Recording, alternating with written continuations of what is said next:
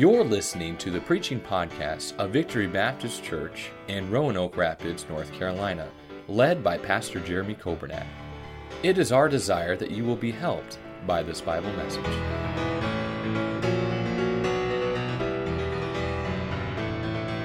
John chapter 4. It has been good to have my mother with us and my three sisters. They don't go to church a lot, and I was glad to have them. Two of them just got out of prison, and I thank God for that. And uh, they were in the iron and steel business. One irons and the other one steels. But it is so good. We rode around today to see all the sights. It took five minutes, and we were so blessed. Uh, living in Atlanta for all these years, uh, when you say, I got to go to the store, that means four hours later you may be back. But if you travel four hours around here, you'll be in Washington, D.C. But we had a wonderful time, and I love your pastor. And I ought to just retire and move to Roanoke Rapids and let him be my pastor. Except that don't pay nothing, and I got.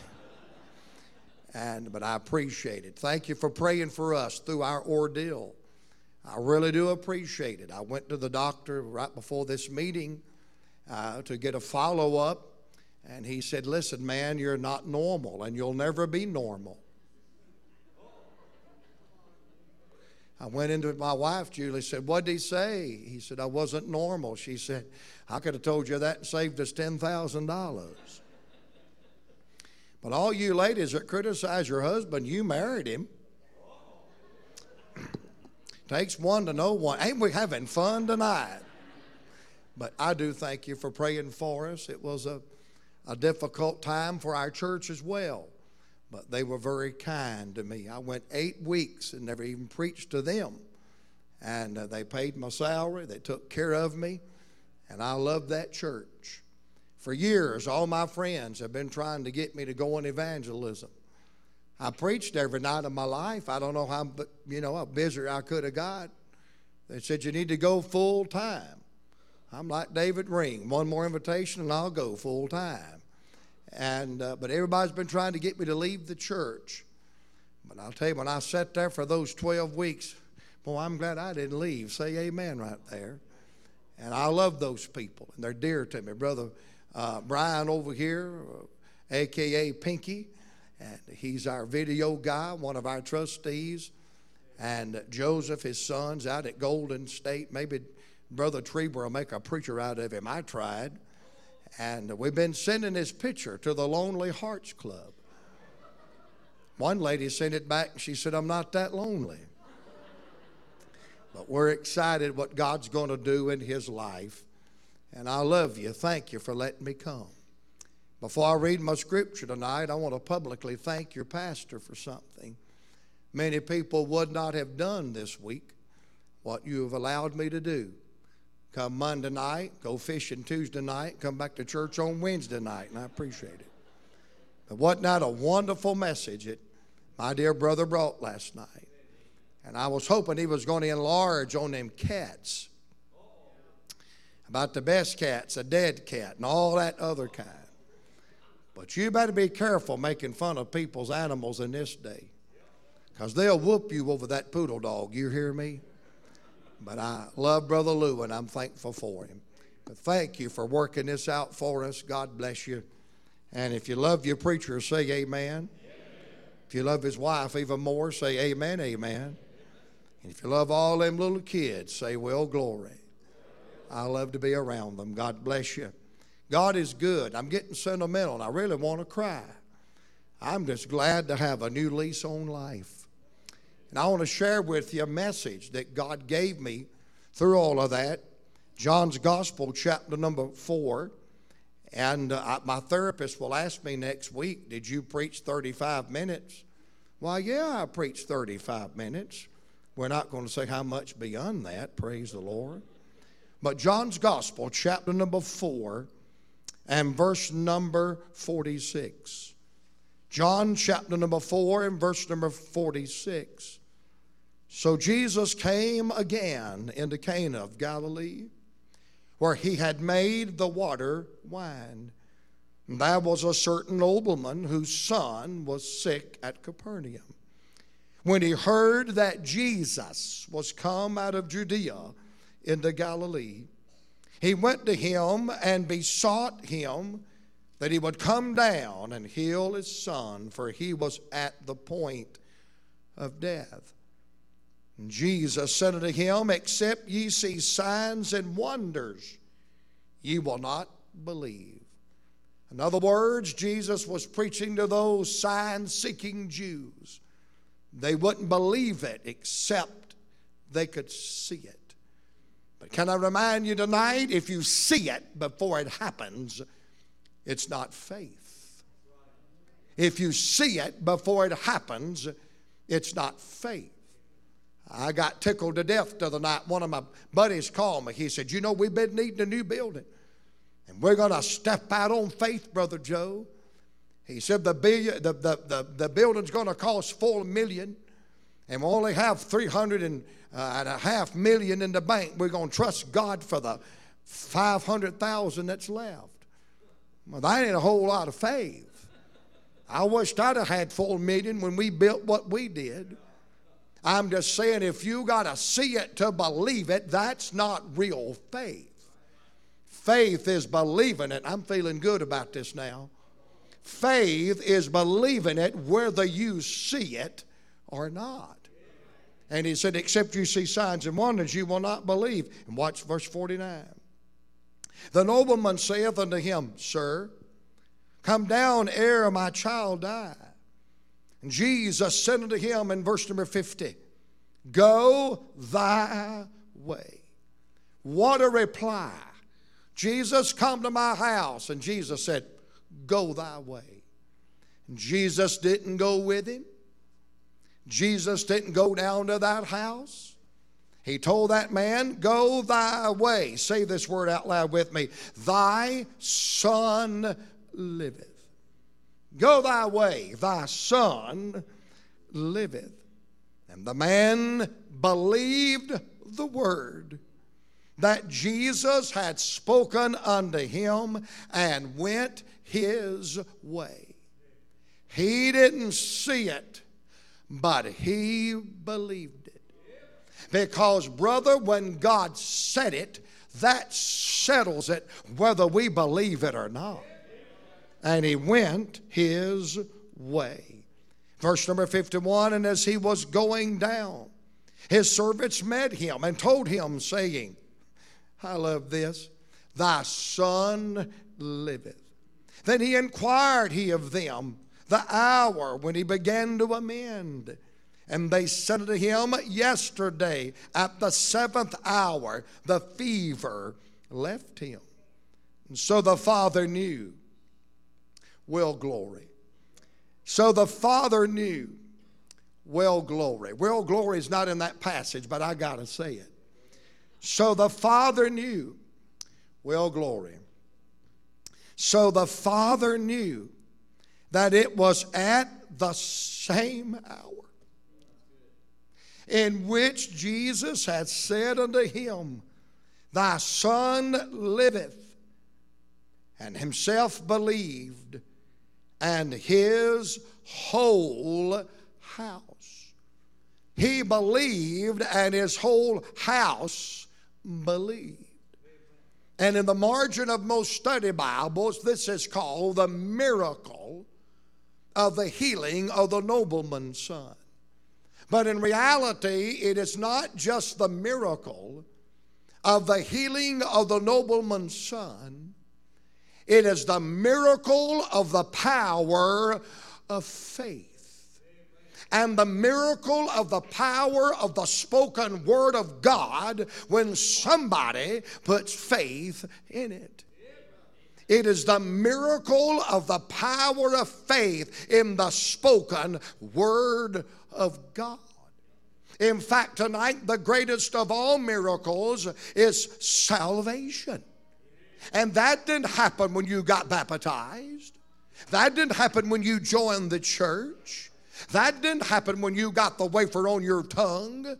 Brother, that happened when by faith you believed the spoken word of God. Here's the power of faith and God's spoken word. And God did the impossible. I want to share with you a personal experience and then I'll preach the Bible. I'm better than some friends of mine. They'll share a personal experience and never get back to the Bible. March the 11th, I'm sitting in a doctor's office. I think I have stress. That's what's wrong with everybody. Everybody has stress. And I'm expecting the doctor to tell me, take a few weeks off and you will be blessed. That doctor looked at me and said, Son, you have two polyps on your vocal cords, and I need to surgically remove them. I said, Will you be using a knife? He said, Yes. And, brother, and he said, You need to clear about 10 to 12 weeks off of your schedule. He said, Now we'll, ch-, and I was doing pretty good till he said this, Now we'll check them for cancer. And brother, when he said that word cancer, 12 weeks of no preaching, buddy, I died in that chair. I mean, brother, I've never had such fear in all my life. Now, don't you come up here and tell me tonight, now, Brother Joe, what you had was minor surgery. The only people that have minor surgeries are those that have never had any kind of surgery. Bubba, you come after me with a knife, there's nothing minor about it.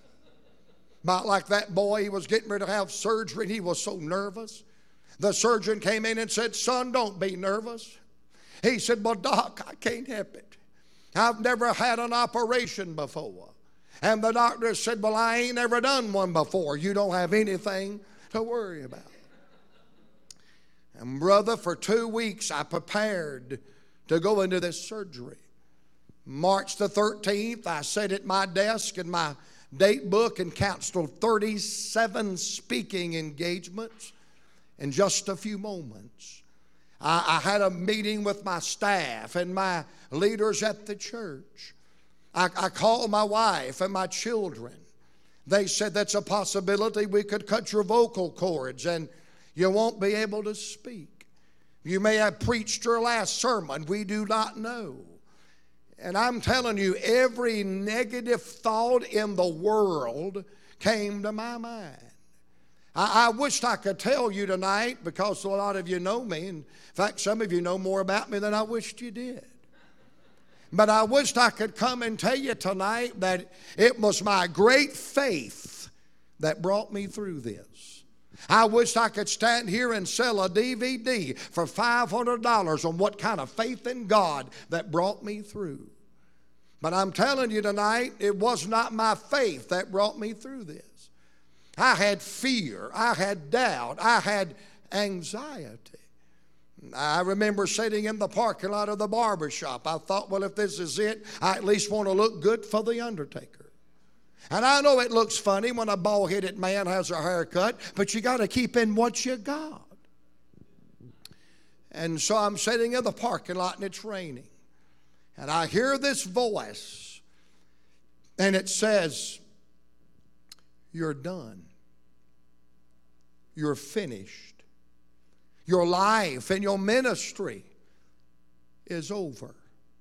And I remember crying, saying, Well, I guess this is how it ends. We go up there to the hospital, they take you to this prep room. That's where they prepare you for the gas chamber. And after the prep room, she said, Now, sir, follow me. And I thought at least they're going to push me in the wheel. I had to walk. I had to walk to my execution. And I remember walking down that hallway. I felt like I was walking uh, uh, to death on death row. And I remember laying on the bed, and they put my head in this brace, and this guy comes over with a mask, and man, they're washing their instruments. I'm looking around going, somebody knocked me out. And I remember the last words coming out of my mouth was, Oh God, please have mercy upon me. I was scared to death. I had fear. I had doubt. I had, I'll be honest with you, I even believe I had some depression and some anxiety. I just don't understand why at not even 60 years old I could never talk again, never preach again. Why did it end this way? I've been preaching 300 nights a year for the last 35 years. That's what got me in that condition, preaching 300 nights a year, like a wild man. Lord, everything I've held dear. Uh, I, I saw my wife uh, with food stamps. I saw her in a cheese line. Uh, I saw her repossessing her fur coat. I'm just kidding, but I saw the house being repossessed. I saw somebody putting, I saw Jeremy Coburn putting up a, a GoFundMe page. Joe kicked a bucket. Somebody helped Julie pay to put that. Would you do that for her? God bless you. You're a real friend. And I'm telling you, I was at rock bottom. And I wish I could tell you it was my great faith, I'd be lying to you. But I got two phone calls that changed everything. Two days before my surgery, I got a phone call from a man named Neil Jackson. Neil Jackson's grandfather is Mays Jackson, the man that recommended me to the church where I've been for the last 38 years. He called, he said, Joe, I've heard about what's going on. I want you to know I love you. And I'm and we at Beulah are, are praying for you. And he sensed the fear. He sensed the apprehension in my voice. And he says, I know you ain't got no faith. And he said, You don't need any faith. He says, Borrow mine. He said, I've prayed about this, and God's told me you're going to live. You're going to preach again. God's not done with you. So if you don't have any faith, borrow mine.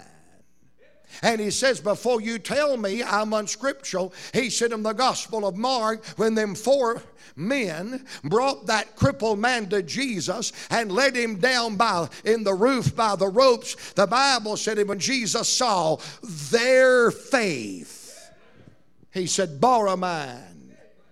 Everything's going to be all right. He hung up. My phone rang again. It was a dear friend of mine from Morristown, Tennessee, Ron Martin. His sister is Kyla Faye Rowland. You guys sang two of her songs in this service tonight. I rest my case and God saves old sinners. And her brother Ron has been a dear friend of mine for 40 years. He called me. If you've ever talked to anybody from Morristown, Tennessee, they make us Roanoke Rapids people look like we're lawyers from New York City. He said, Joe, they stretch it out. He said, Joe, I heard about what you've got to go through. His wife is named Aquila. He said, Aquila wanted me to call and give you a message. And I said, What is it, Ron? She said, Call Joe and tell him that I've prayed for him one time and I ain't a praying no more. I said, Do what? She said, Call Joe Ron and tell him I prayed about it one time and there's no need to pray again because when I prayed that first time, God said, That boy's going to live, that boy's going to have a ministry, that boy's going to preach again, and there's no need to bother God three or four times. He done said it, it's done.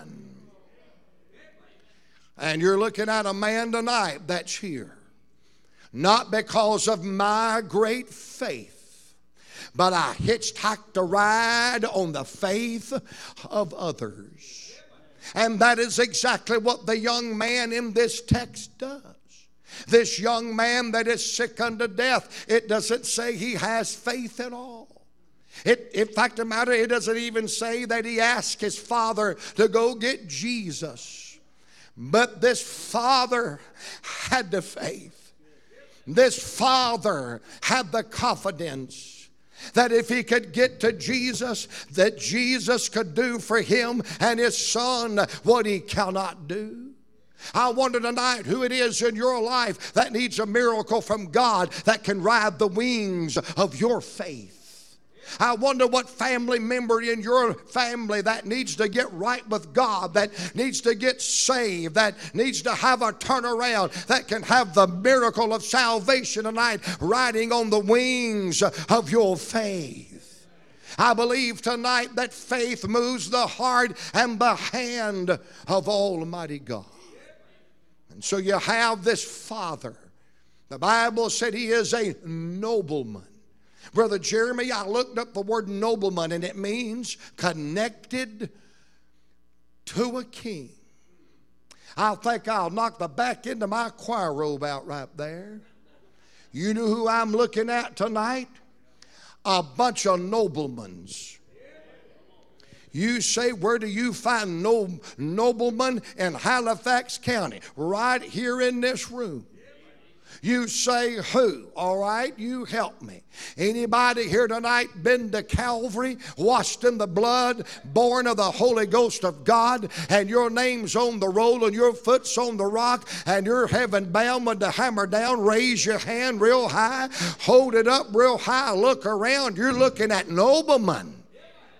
You say, How is that? I'm connected whoop, to a king. And I'm glad my connection to the King of Kings and Lord of Lords is able to do the impossible.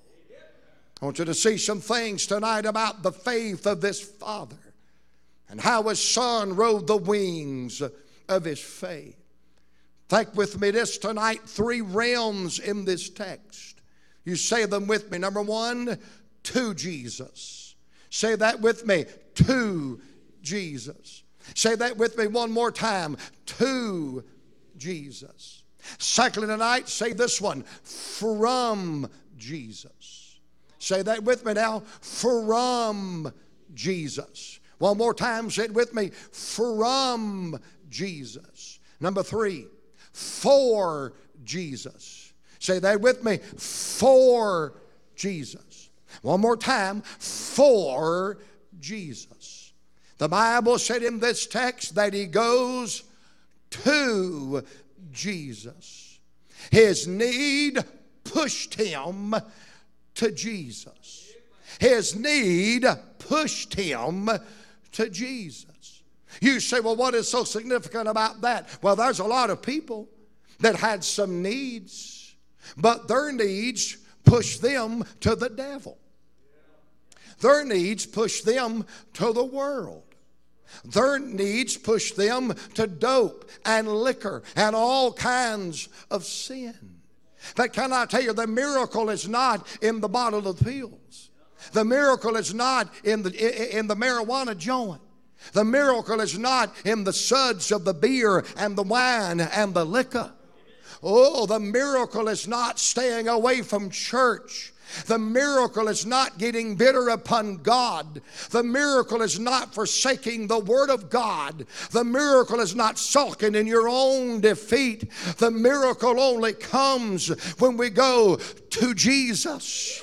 Oh, tonight may our needs and our our, and our problems and our storms and our troubles and our afflictions, may it push us to Jesus. May it push us to Jesus. And I want to just stop and say tonight, aren't you glad you've got somebody to run to and go to in the time of adversity in our life? I said this the other day to some people I was counseling. It pays to serve God. She said, Now, wait a minute, Brother Joe. We tithe, we go to church, we win souls, we live a separated life, but yet look at what's happened to our home and our family and our children. Look, look at all of the, uh, the adversity that we've gone through. I said, Let me tell you something. Being saved and being a child of God don't isolate us. It doesn't insulate us and it does not exempt us from the maladies and the storms and the afflictions.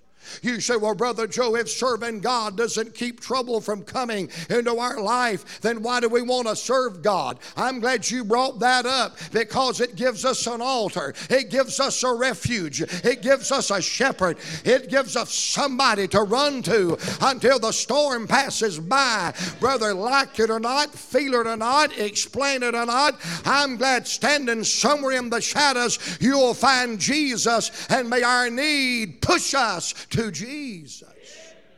He's a nobleman. That means he works for Herod the king. He either works for Herod the king or he is either some kin to Herod because he is a nobleman. But he realizes that old King Herod is not enough. He realizes his family genealogy is not enough. Here's a man that's religious. Here's a man that's morally upstanding in his community, but he realizes his morals and his religion is not enough. Here's a man that has servants. Here's a man that has a farm. Here's a man that has money. Here's a man that has possessions. But his money is not enough. Think about it like this tonight. His religion is not enough, his resources are not enough, and his relationships is not enough. There is a need beyond even King Herod's ability to meet. There is a need beyond his morality to manufacture. There's a need beyond his financial pockets. In other words, he can't buy what he needs. He doesn't deserve what he needs. He cannot merit or earn what he needs. He is in an hour of desperation. That little boy of his is at the point of death. That means the very next breath may be his last. The next second that ticks off of the clock may be his last.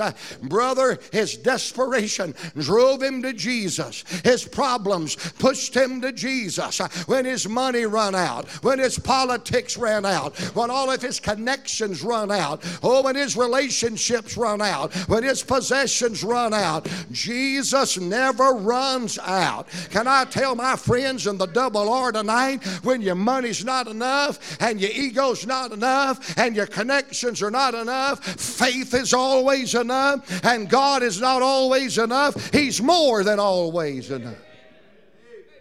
Pushed him to Jesus, pushed him to Jesus. His need pushed him to Jesus. Number two, his faith prompted a miracle from Jesus. Say that with me. From Jesus. He got what he went after. Now, I did a little study on the Google Maps today.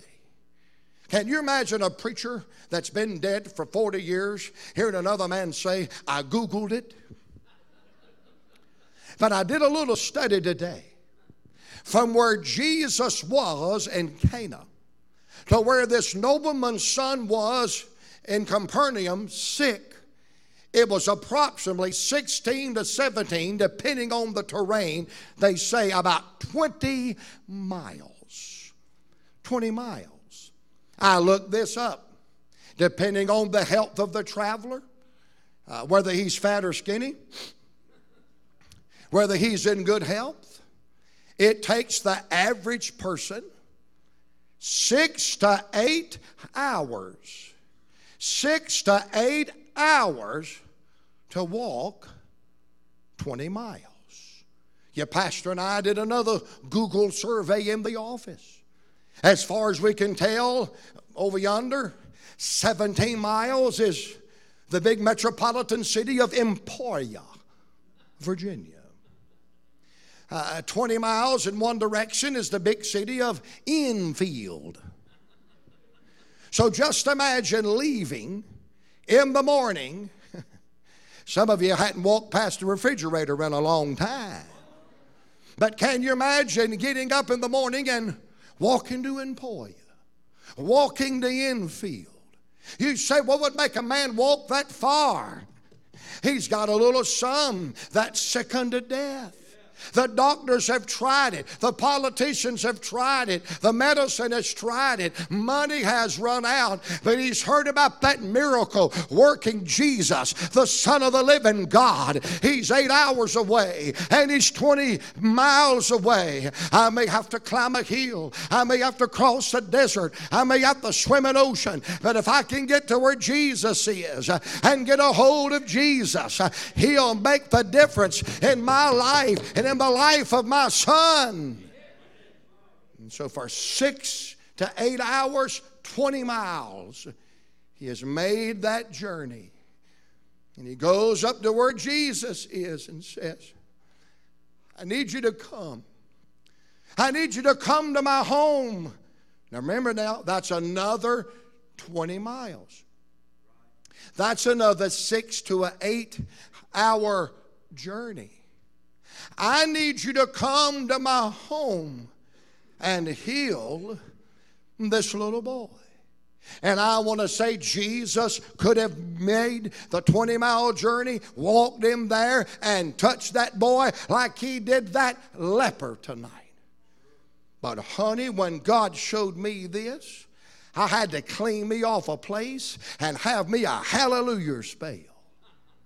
Now, the Bible says the boy is at the point of death. That means every single second counts.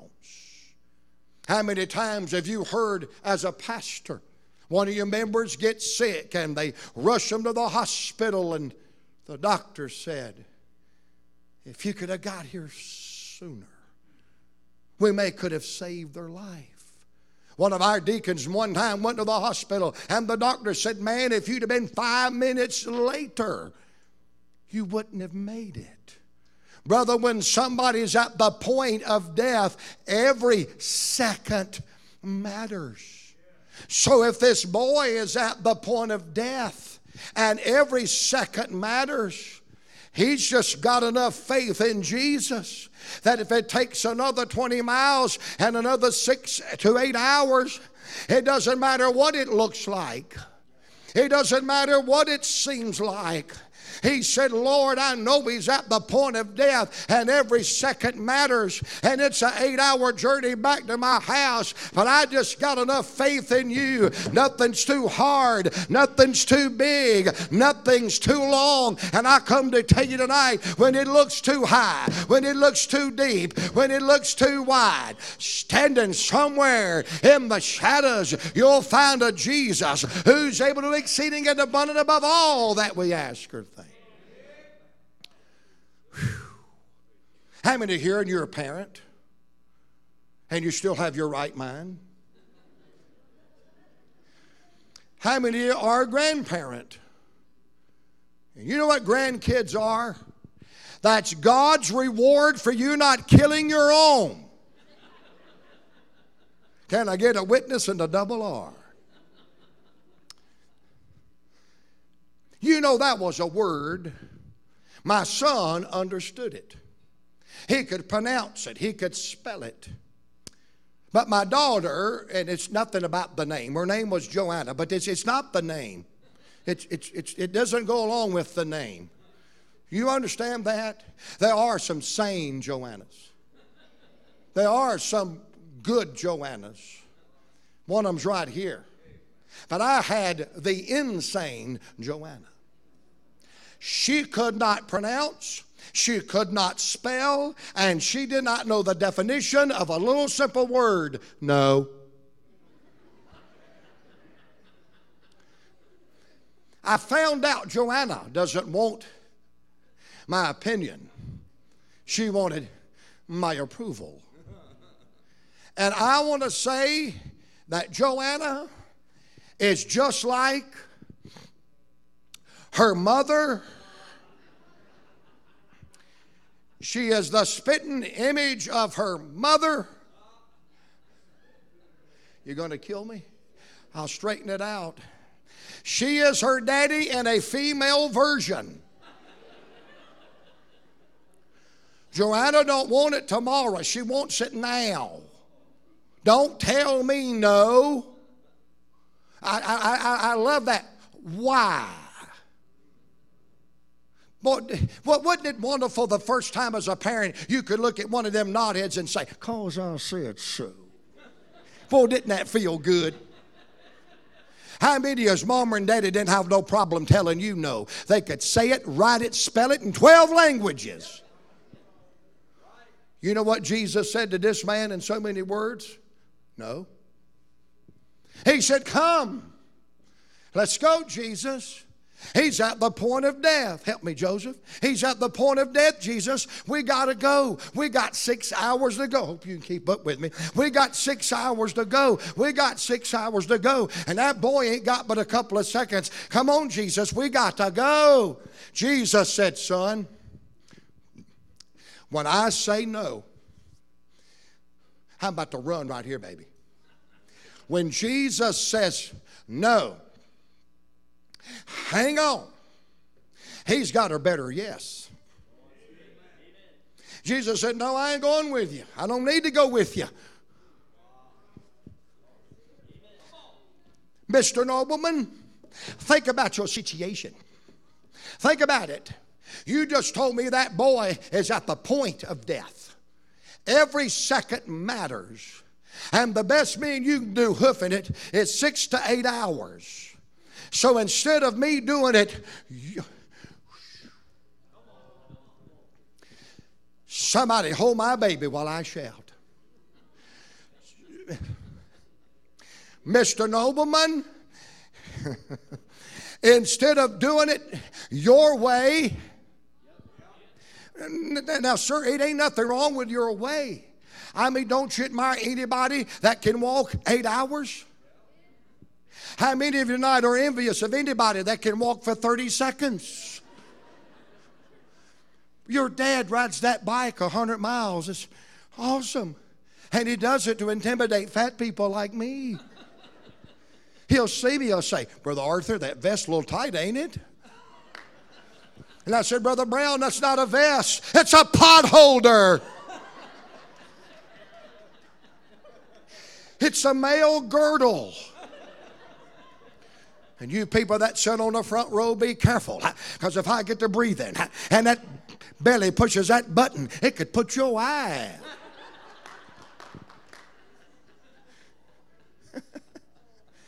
anybody admire anybody that'll walk for eight hours to Jesus?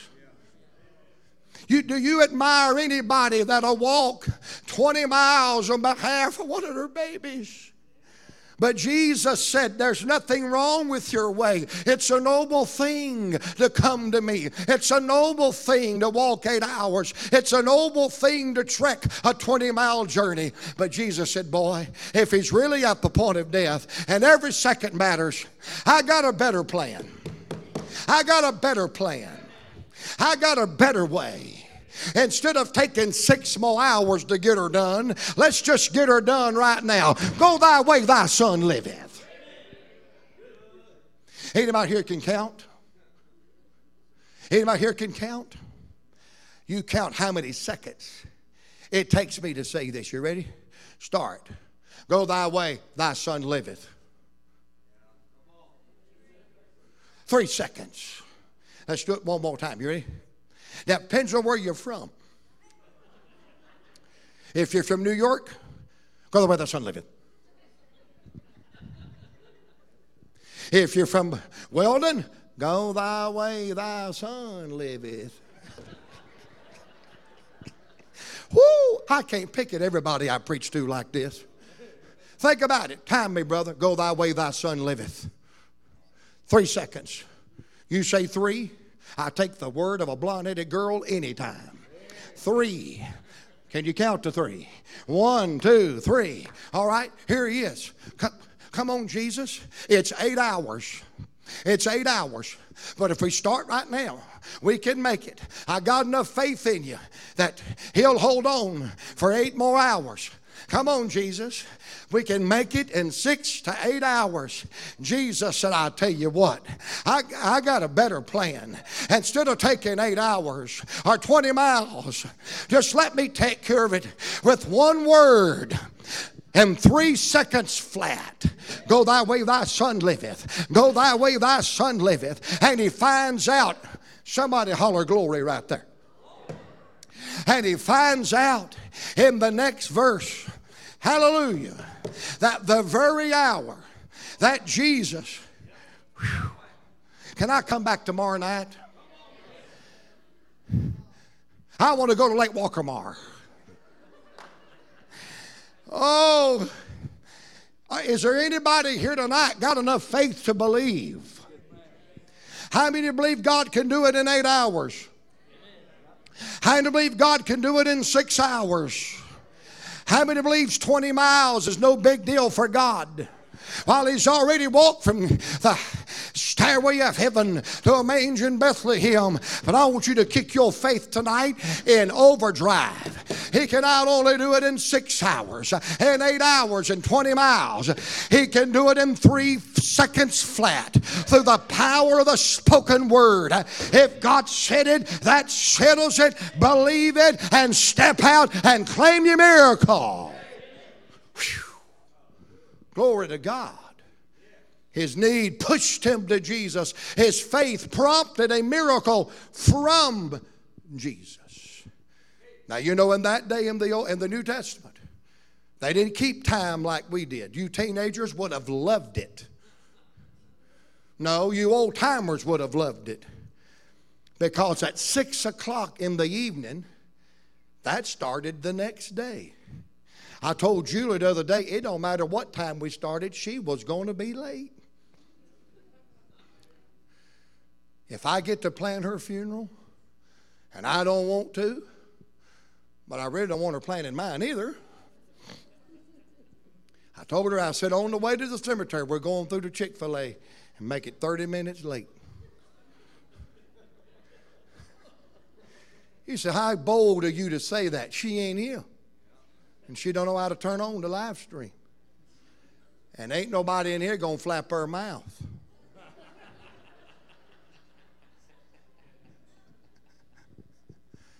Glory. Glory. I love what happened in our text. In three seconds flat, Jesus performed this miracle. And he didn't perform this miracle for this man for no other reason than what happened.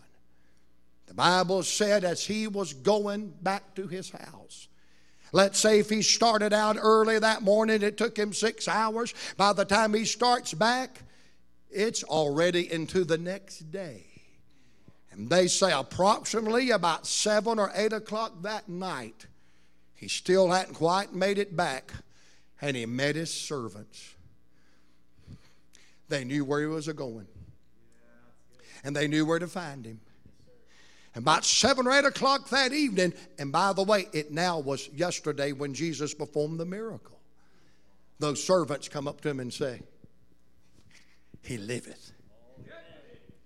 He liveth. Your son's alive. And he said, All right. What hour did the fever leave him? He said, About the seventh hour. And so that old boy began to calculate. Mm-hmm. It was that same hour when I heard Jesus say, My son liveth. I don't know how far him and them servants had to go till they got back to that house, but I don't believe they were going like this. Hallelujah.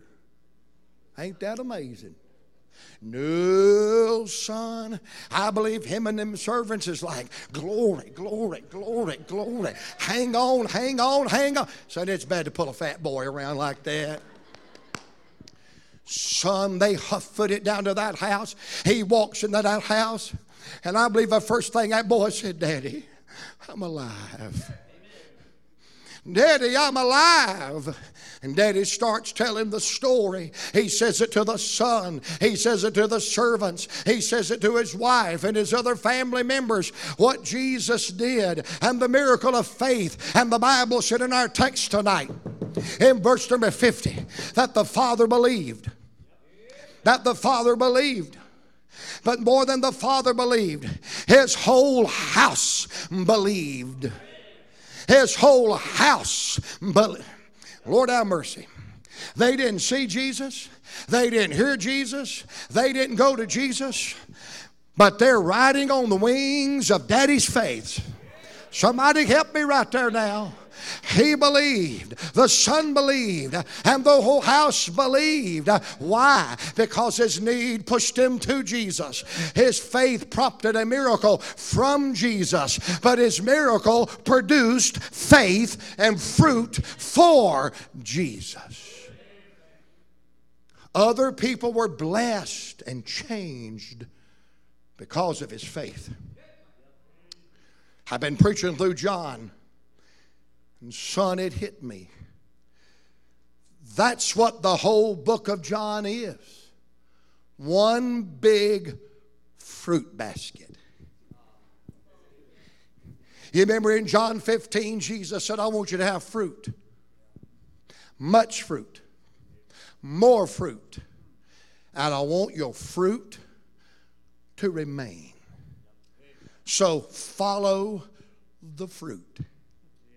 It starts in chapter number one, where one man, Andrew, reaches one man, his brother, named Simon Peter. And what a blessing he became. I'm glad your faith can affect one. Come to chapter number four, our text, the first part of the chapter. That's where you have the woman at the well. And when she gets a drink of living water and starts saying, Come see a man. The Bible said the Samaritans, the whole city turned out to see this man, and many of them believed. So one man, his faith affected an individual. That woman, her faith affected a whole city. Well, glory, I'm a going somewhere. Our text, end of chapter 4, this man's faith, his house. Everybody in his house. His wife, his children, his servants, his whole family got affected by his faith. So here, one man, his faith affects one. That's pretty good, ain't it? How many think if only one gets saved, that's awesome? But how many think it's even more awesome if a whole city gets saved? That's awesome. But in our text, the whole family got saved. Man, how many thinks it's good if one person gets saved? How many thinks it's good if a whole city gets saved? How many thinks it's glory, glory, hallelujah when your whole family gets saved? It gets better. John 11. Jesus says to a dead man, Come forth. He came forth. And the Bible said, Many of the Jews believed on Jesus. A whole nation was affected. How many thinks it's awesome that one person can be saved? How many thinks it's awesome when a whole family can be saved? How many thinks it's awesome when a whole city can be saved? How many thinks it's awesome and needed that a whole nation can be affected by somebody's faith? And Pastor, just when I thought it couldn't get any better, I stepped in a sinkhole. And it dawned on me. Yeah, God wants to see that individual saved, but it's bigger. God wants to see that family saved but it's bigger. God wants to see that city saved and that nation saved, but it's even bigger. Somebody yell at me, Tell me more, brother. Can I quote some scriptures? John 1 29. Behold the Lamb of God. Whoop! That taketh away the sin of the world. Lord, can I quote some more? John 3:16. For God so loved the John chapter number 3 verse number 36 that the whole world. John chapter 6, verse number 35, that he is the Savior of the. Mm, mm. John starts out with one person being affected by somebody's faith. Then a whole city is affected by somebody's faith. Then a whole family is affected by somebody's faith. That a whole nation is affected. They must not have been hyper Calvinists. And the whole nation is affected by somebody's faith. But it's bigger than the one, it's bigger than the family, it's bigger than the city, it's bigger than the nation. Jesus wants the whole world to be affected by our faith.